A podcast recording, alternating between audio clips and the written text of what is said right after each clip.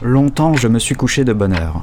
Parfois, à peine ma bougie éteinte, mes yeux se fermaient si vite que je n'avais pas le temps de me dire je m'endors. Et une demi-heure après, la pensée qu'il était temps de chercher le sommeil m'éveillait. Je voulais poser le volume que je croyais avoir encore dans les mains et souffler ma lumière. Je n'avais pas cessé, en dormant, de faire des réflexions sur ce que je venais de lire, mais ces réflexions avaient pris un tour un peu particulier. Il me semblait que j'étais moi-même ce dont parlait l'ouvrage.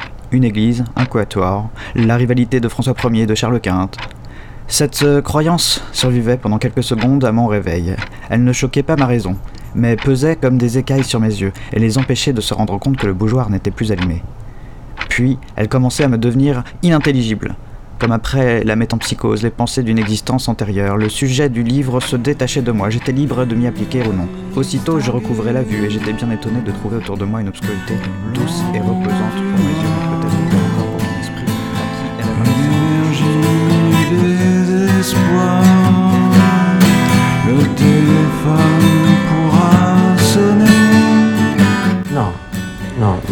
possible ça.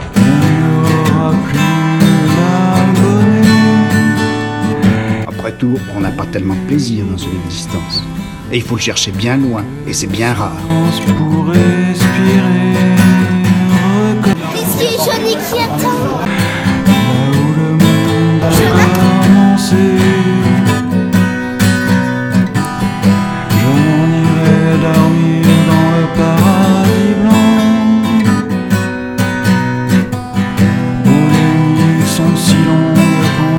Commencé comme ça la philosophie. tout seul avec le vent.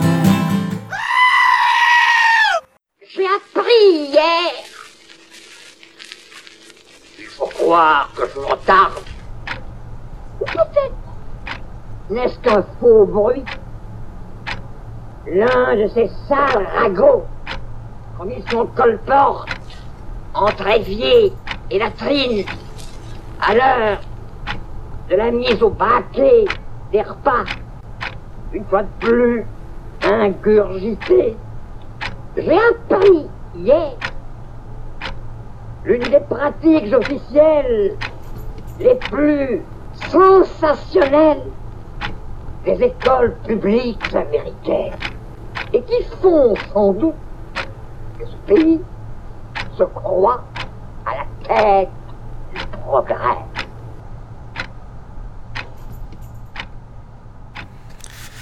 Toute chose à son temps.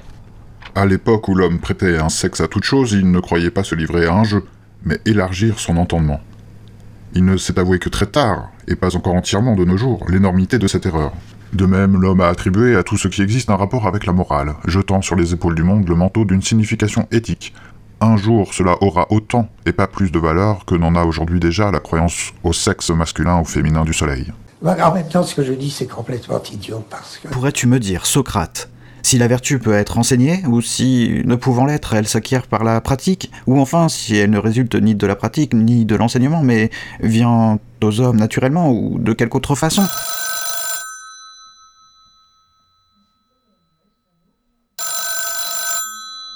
Ouais, ça va Oh bah moi, tu sais, euh, on cœur mes textes comme les temps sont durs. hein. Ouais. Non, tu fais du podcast maintenant, là T'as remplacé Xavier, en fait, il a disparu. Bah oublie pas, hein, parce que je te connais, toi, tu vas, tu vas jouer à, Rainbow Six Siege, à Battlefield 1. euh. Non, d'ailleurs, tiens, en parlant de jeux vidéo, euh, je me suis acheté en promo The Red Strings Club. C'est encensé par la critique, et moi, je trouvais ça nul.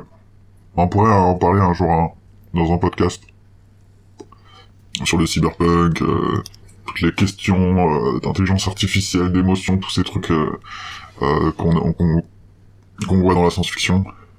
Euh, par contre, euh, j'ai trouvé ça bien, Deliver the Moon Fortuna, le premier épisode. J'espère qu'ils vont réussir à aller jusqu'au bout de leur projet. Ouais, sympa. Sinon, j'ai pris aussi, ça coûtait vraiment que dalle, Stories Untold. C'est un jeu qui a été acclamé par la critique, on va voir. Truc à ambiance un peu horrifique.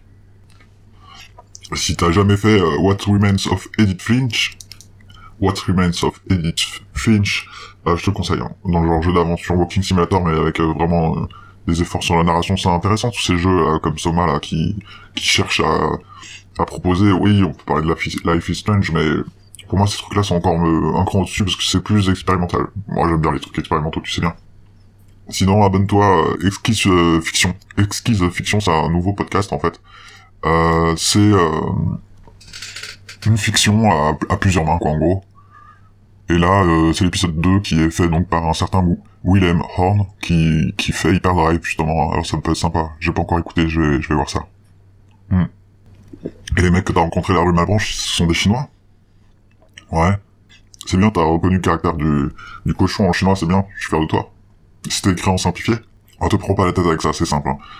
Le chinois aujourd'hui, moderne, c'est le, c'est le chinois qu'on, apprend en Chine, et que t'apprends quasiment partout euh, dans le monde.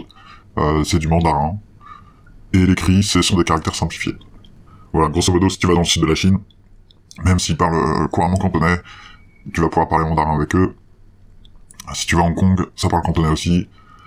Si tu vas à Taïwan, ça parle mandarin. Et là, par contre, les caractères vont être euh, traditionnels. Ils connaissent pas forcément les caractères simplifiés à Taïwan. Voilà, donc euh, oublie pas euh, de faire la suite hein, de corps au passant. Voilà. À bientôt.